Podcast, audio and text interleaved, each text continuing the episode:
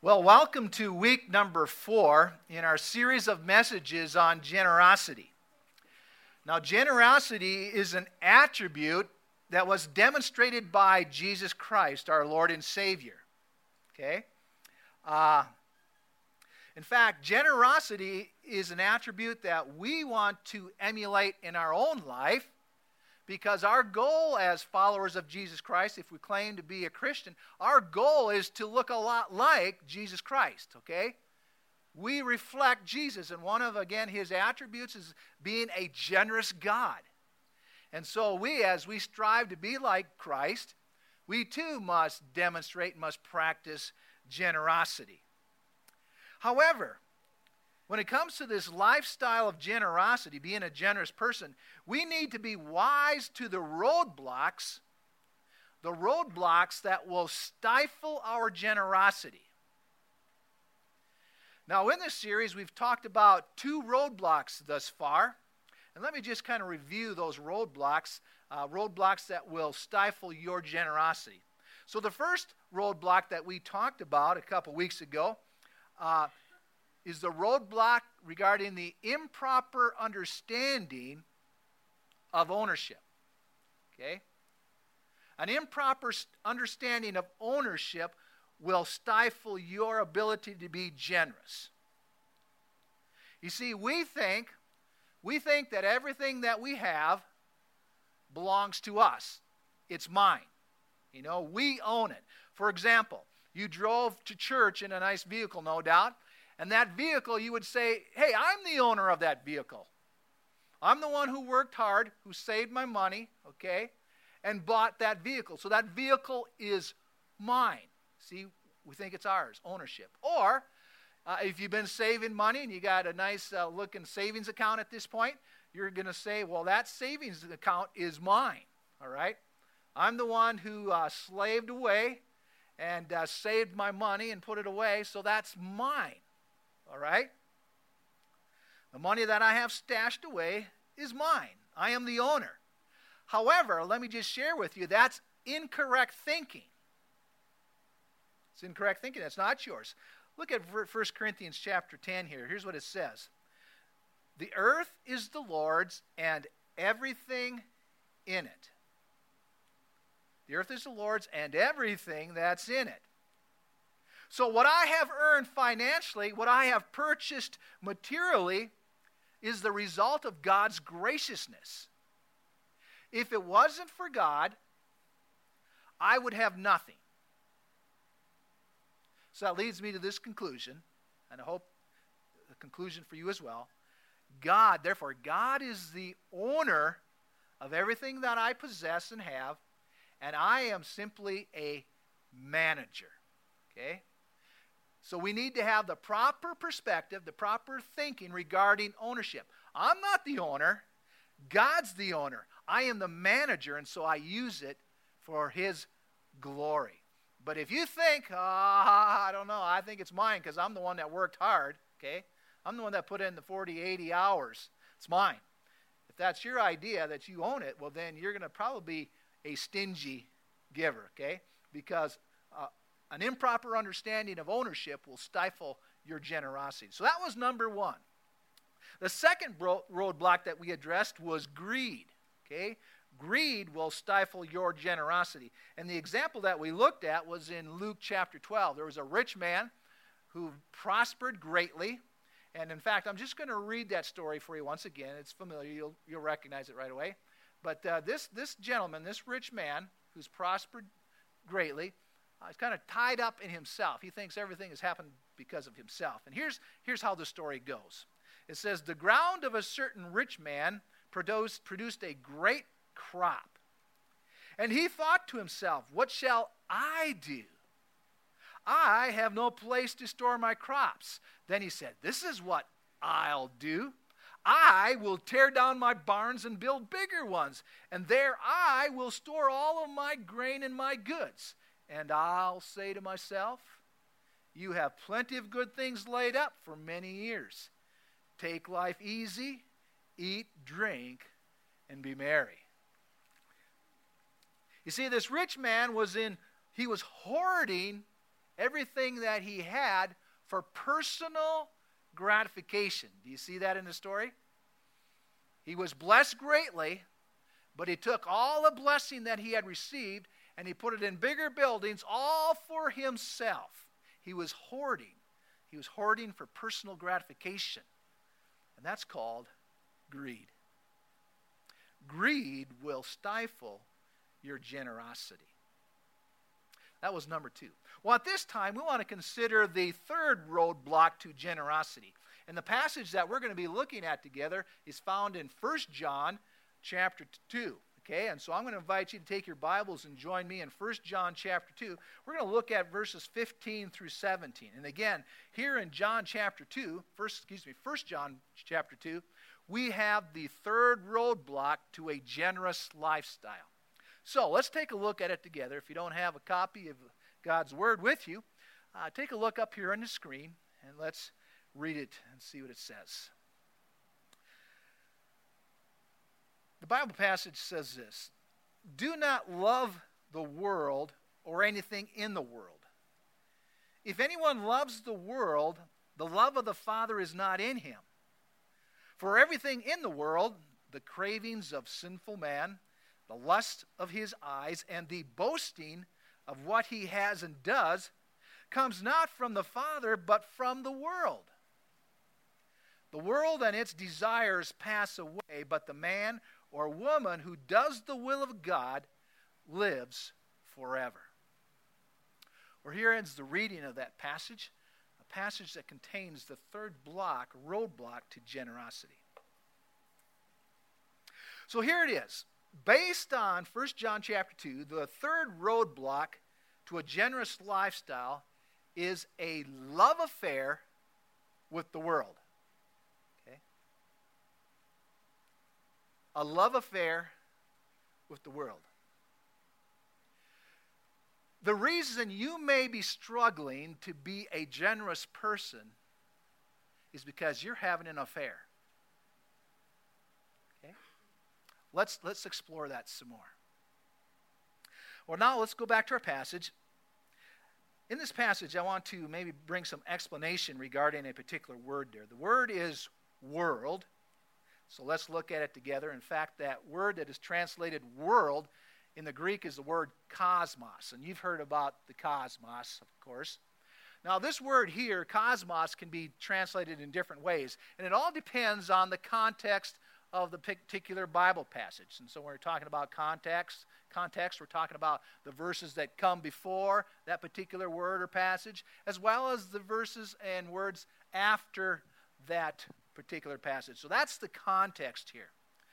Well, depending on the context, there's about three ways that you can translate this word cosmos. Now, in the New Testament, the word cosmos uh, can mean the physical world, all right? Uh, we, we, we're enjoying the physical world, this, this uh, dirt, okay, the rock and so forth. That, the physical world can also be you know, translated as cosmos. Here's an example from Acts chapter 17.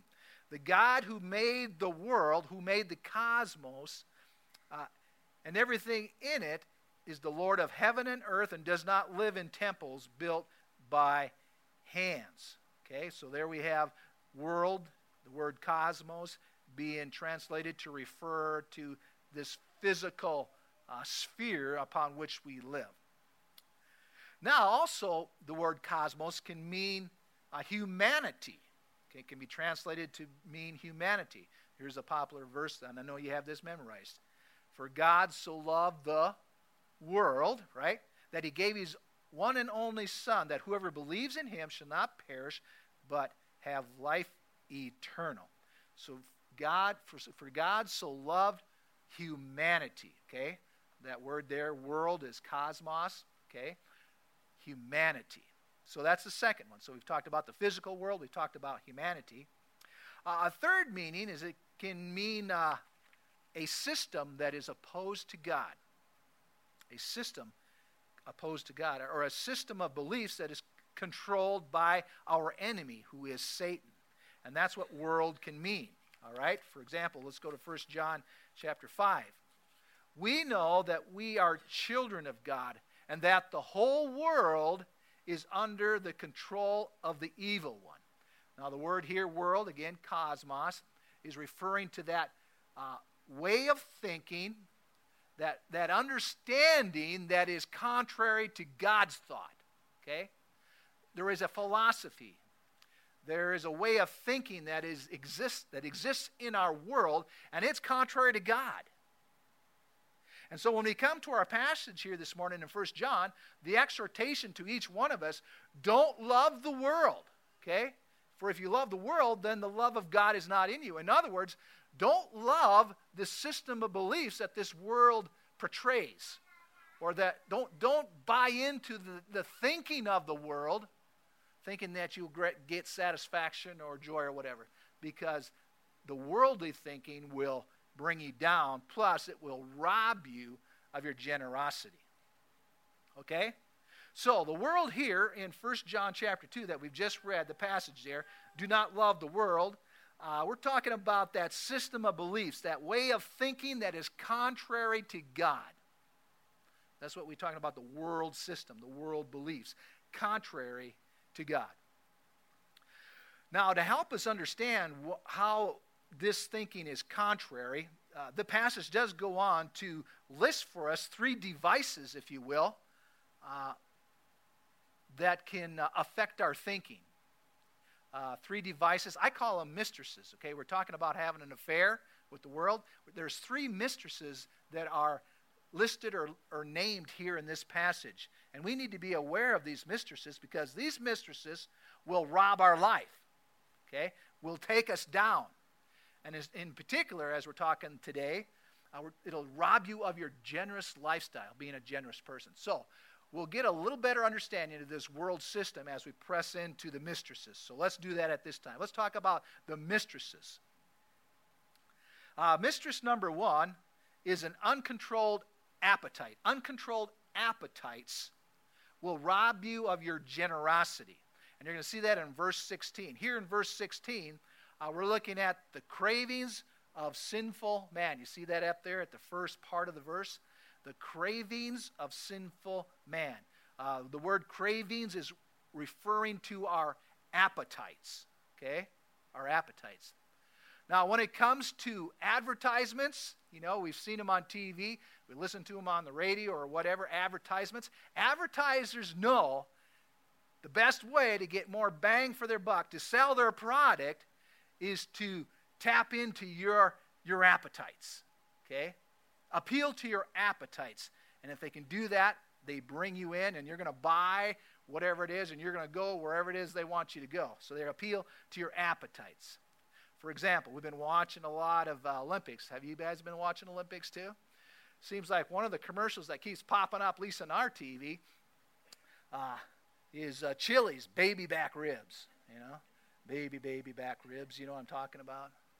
I mean, I'd like to go for some ribs, huh? I mean, it, they got me. They sucked me in. They're appealing to my appetite. Now, appetites are not bad. Let's listen to uh, a quote here from a gentleman. His name is Warren Wiersbe. He was with Back to the Bible. I don't know if you remember that particular radio program. He's a, a scholar, he's an author, he's a writer. And here's what he says about our appetites as well as the negative aspect of our appetites. So here's what he says God has given man certain desires or appetites, and these appetites and desires, they're good. Hunger, thirst, weariness, and sleep are not at all evil in themselves. There's nothing wrong about eating or drinking or sleeping or, or having children. But when the fleshly nature controls them, they can become sinful. For example, thirst is not bad, it's not evil, but if you're addicted to the bottle, an alcoholic, then your thirst, because of your fleshliness, has become bad. Um, sleep, sleep is a gift of God. It's a wonderful thing. But if you spend most of your day sleeping and not working, we call that being a lazy bum. Okay? So you can see how appetites can become bad. Sex is a wonderful gift that God has given us. And He desires us, desires us to use it in the right fashion, right way. But when we use it wrongly, the Bible talks about it becoming immorality. Okay? So our appetites are not necessarily wrong. They can be good, they're not evil. But then when we, we exploit them, you know, they get a hold of us and they become exploited. Like, man, that's the only thing we can go for. That's the only thing we want. We got to have it, and so forth. Then we're in trouble. Okay? So, uncontrolled appetites. And the world, remember, we're talking about a world system of thinking and beliefs. Okay, the world means that way of thinking that is contrary to God's here in this passage. Let me give you an example. You, at, you, you figure it out. What happens here stays here. Where have you heard that? And what's that referring to? Las Vegas, you bet. You bet. See, there is a system of thinking, a way of thinking, a way of understanding that's being put out there for all people to indulge in, okay? That's the way the world thinks. So, if you want to get away with something, go to Las Vegas. And uh, even God's not going to know. In fact, God will know. But I was uh, kind of looking at this Las Vegas thing. We got commercials, so you can go to YouTube and you can uh, YouTube it uh, about Las Vegas. Well, anyhow, in this one particular episode, this commercial, they have this gentleman who's passed away, and now he's standing before the pearl, pearly gates, and he's uh, at this table, and they're opening up like the book of life. And of course, these guys are dressed in white. You know, this is heaven. And so they're looking at his life, and it looks pretty good. It's pretty good. But all of a sudden they go, hey, there's some pages missing. October 25th. It's gone. It's blank. There's nothing here. You know? And then they turn a few more pages. Oh, January 8th. Hey, what happened? So they say if you want to even pull one over on God, go to Las Vegas. I mean, even God doesn't know, okay? But it's just a way of thinking that's being propagated. It's being propagated. And we got to be aware of that. It'll appeal to our appetites, it'll exploit, exploit our appetites, and then before you know it, man, we're having trouble. But this whole idea of appetites, again, the wrong appetite, appetites will rob you of your generosity because you're going to think, I need it. Uh, the commercial is going to make you want it. And when you could have helped something, you know, that's more valuable and was going to last forever and ever, uh, you're going to miss out because that appetite sucked your generosity right out. Okay? All right. So, our first mistress we got to be aware of, and this is again in that worldly thinking, that understanding that's contrary to God, is our appetites. Appetites are not necessarily bad, but they can be exploited and we get in trouble. Well, mistress number two, coming from uh, 1 John chapter 2, again, we're still in verse 16. Uh, and that is uncontrolled wants. Now we move from appetites to our wants. Uncontrolled wants will rob you of your generosity. Look at verse 16 with me. In addition to our natural cravings, we must deal with the lust of the eyes. You see that there in that verse? The lust of the eyes. That's appealing to our wants. The lust of the eyes refers to our wants. If you see it, you want it.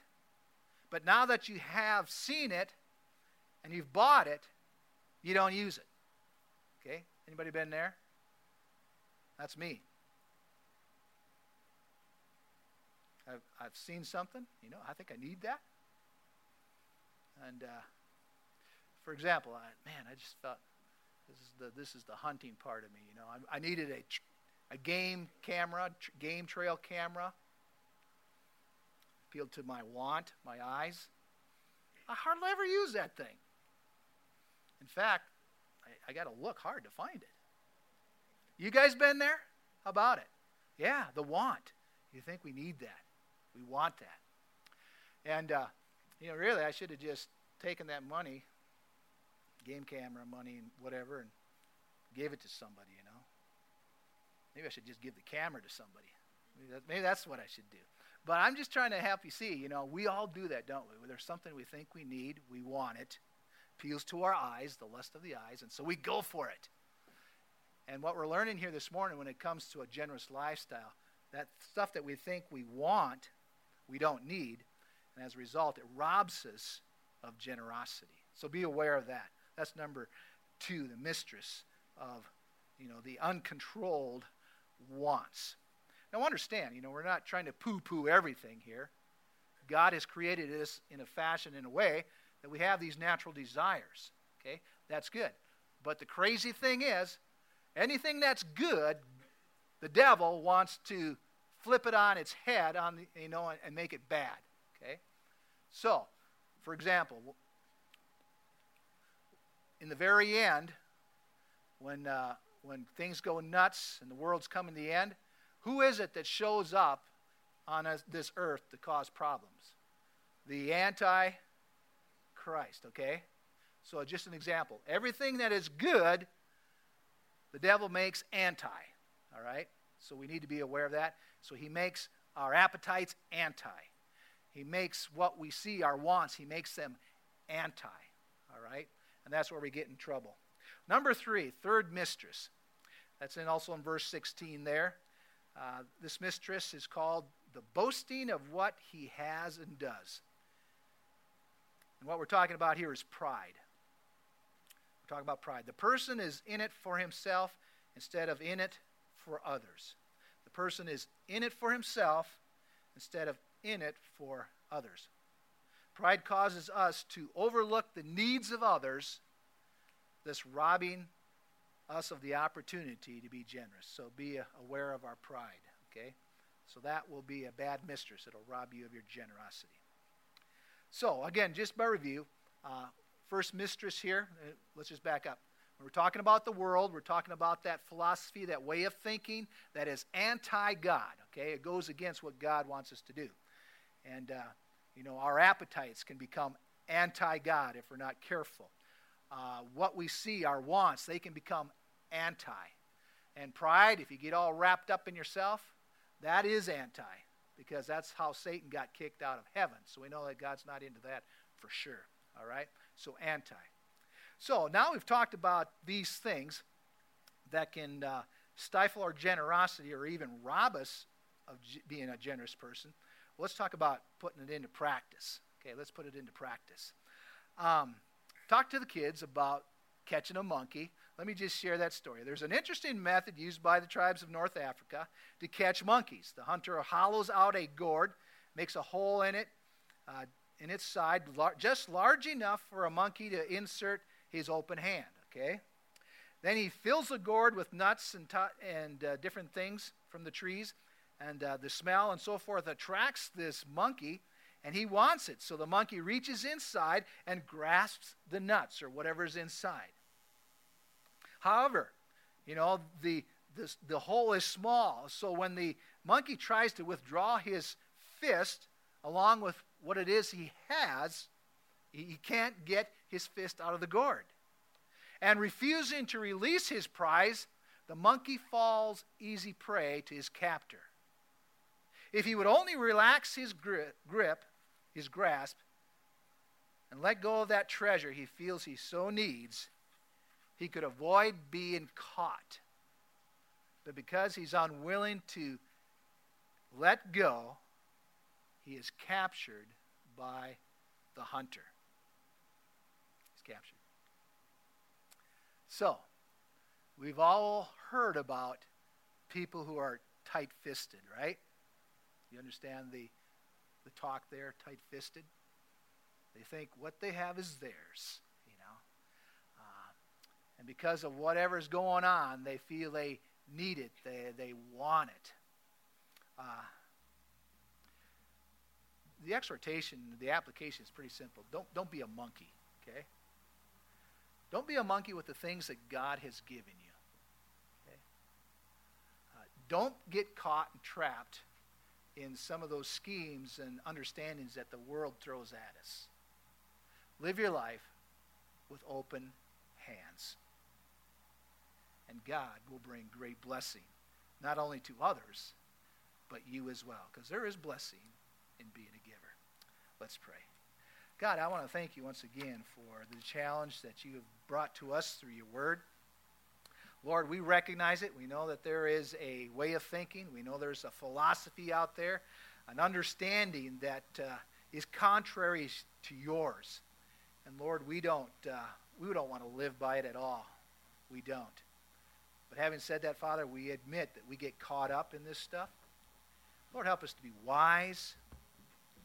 Help us to see uh, where we've maybe gone astray and have stuck our hand into that gourd and have made that fist and we won't let go. Help us recognize that, see that, and help us be followers of Christ who have open hands.